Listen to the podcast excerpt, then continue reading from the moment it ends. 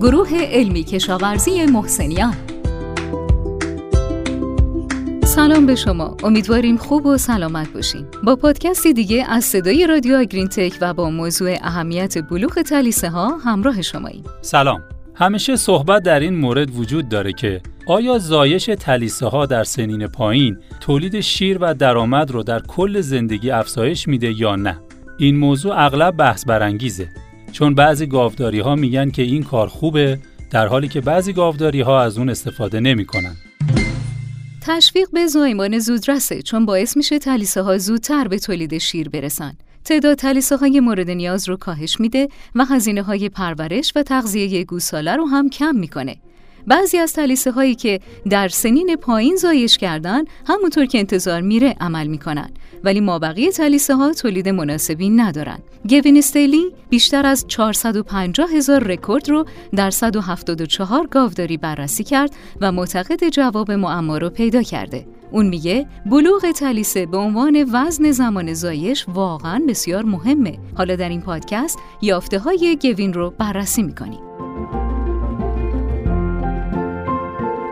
در حقیقت وزن زایش نه تنها عملکرد اولین شیردهی رو تعیین می‌کنه بلکه تأثیر زیادی بر عملکرد دام در کل زندگی و در نهایت بر عملکرد کلی گله داره استیلی میگه میزان شیر تولیدی در اولین شیردهی سقف تولید شیر گله رو تعیین می‌کنه و گله نمی‌تونه از سطح شیر تولید شده توسط دامهای اولین شیردهی تجاوز کنه. گوین از طریق تجزیه و تحلیل این اطلاعات چهار واقعیت ثابت رو در گله ها پیدا کرد. اینکه پنج هفته بعد از زایمان گاوهای شکم دوم 13.5 کیلو شیر بیشتری نسبت به تلیسه های شکم اول تولید می کنند. دوم اینکه پنج هفته بعد از زایمان گاوهای شکم سه سه و نیم تا چهار و نیم کیلوگرم شیر بیشتری نسبت به گاوهای شکم دوم تولید می کنند. یا اینکه به نظر می‌رسه این اختلافات مستقل از سطح تولید یا دفعات دوشش باشه. و چهارم اینکه گله هایی که روزانه 45 کیلو شیر تولید می‌کنن تلیسه هایی دارن که در هفته دهم پس از زایش روزانه 45 کیلوگرم شیر تولید می‌کنن. رادیو اون چیزی که این تولید رو پیش می‌بره بلوغ تلیسه است. استیلی میگه تلیسه های تازهزا باید 85 درصد وزن بلوغ رو داشته باشند. تلیسه های انتظار زایش باید 95 درصد وزن بلوغ باشند. اگه این وزن رو ندارن، تلیسه ها در اولین شیردهی به رشد خودشون ادامه میدن. اما این رشد به قیمت تولید شیره. و این ضرره که هر 450 گرم از وزن بدن معادل 3 و 15 کیلو تولید شیر هزینه داره. بنابراین یک ماه کسری رشد قبل از زایش به اندازه 7 ماه شیردهی هزینه داره.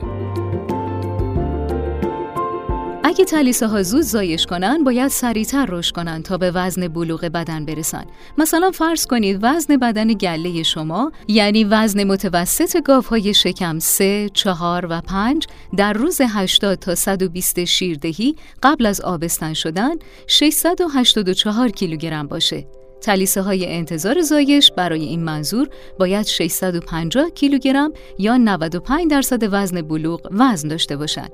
با کم کردن وزن تولد 38 و دهم کیلوگرم تلیسه باید از تولد تا زایش 611 کیلوگرم رشد کنه تا به وزن مورد نظر برسه. اگه تلیسه ها بخواین در 21, 22, 23, 24 یا 25 ماهگی زایش کنن باید متوسط افزایش وزن روزانهشون به ترتیب 922, 890, 855, 841 و 796 گرم در روز باشه.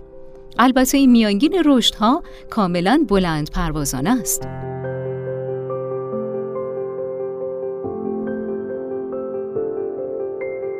در صنعت میانگین رشد روزانه بیشتر در دامنه 780 تا 810 گرم در روزه. اگه به متوسط رشد روزانه 810 گرم در روز دست پیدا کنید، تلیسه های زایش کرده در 22 ماهگی نه تنها رشد کندتری داشتند، بلکه روزهای کمتری هم برای رسیدن به وزن بلوغ خودشون داشتند. یعنی اونها 34 تا 45 کیلو وزن بدن کمتری در زمان زایش داشتند که تأثیر زیادی بر تولید شیر داره. استیلی میگه 20 کیلو و نیم وزن بیشتر در زمان زایش برابر با یک ممیز 3 تا یک ممیز 8 کیلو تولید شیر بیشتر در روز.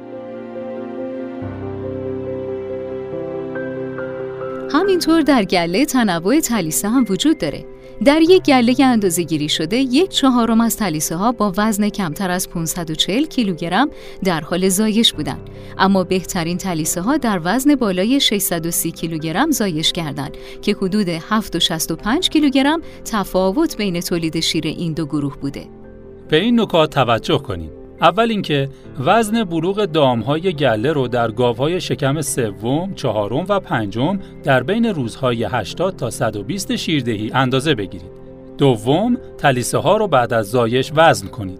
سوم، هدفهای رشد و سلامتی رو برای تمام مراحل رشد و توسعه تلیسه از زمان تغذیه آغوز تا زایش تعیین کنید و به اونها برسید. چهارم برای تعیین اینکه آیا برنامه در نظر گرفته شده برای تلیسه ها باعث رسیدن اونها به هدف میشه یا نه گوساله ها رو در مراحل مختلف رشد وزن کنید. پنج اگه شما به این هدف رسیدید می‌تونید با اطمینان تلیسه ها رو تلقیح کنید تا در سن 22 تا 23 ماهگی زایش کنند. و شش اگه شما به اهداف رشد نمی رسید تلقیح رو به تأخیر بندازید تا تلیسه ها به میزان مورد نظر از وزن بلوغ خودشون برای زایش برسن.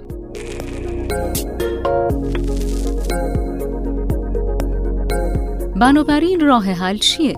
اولین مورد جمعآوری اطلاعاته. نتیجه کلی این که تلیسه ها رو زود آبستن نکنین. حتما برای آبستن کردن تلیسه ها به دنبال وزن مناسب باشین که وزن مناسب هم بر اساس وزن بلوغ تعیین میشه. اگه تلیسه ها زودتر آبستن بشن و در وزن کمتر از 85 درصد وزن بلوغ زایش کنن، کمبود وزن خودشون رو در زمان شیردهی جبران می‌کنن که این باعث کاهش تولید شیر میشه.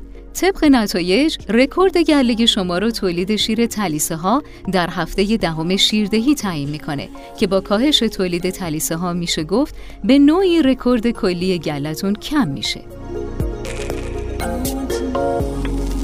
خیلی ممنونیم از همراهی همیشگیتون با پادکست آگرین تک تا هفته بعد خدا نگهدارتون. خدا حافظ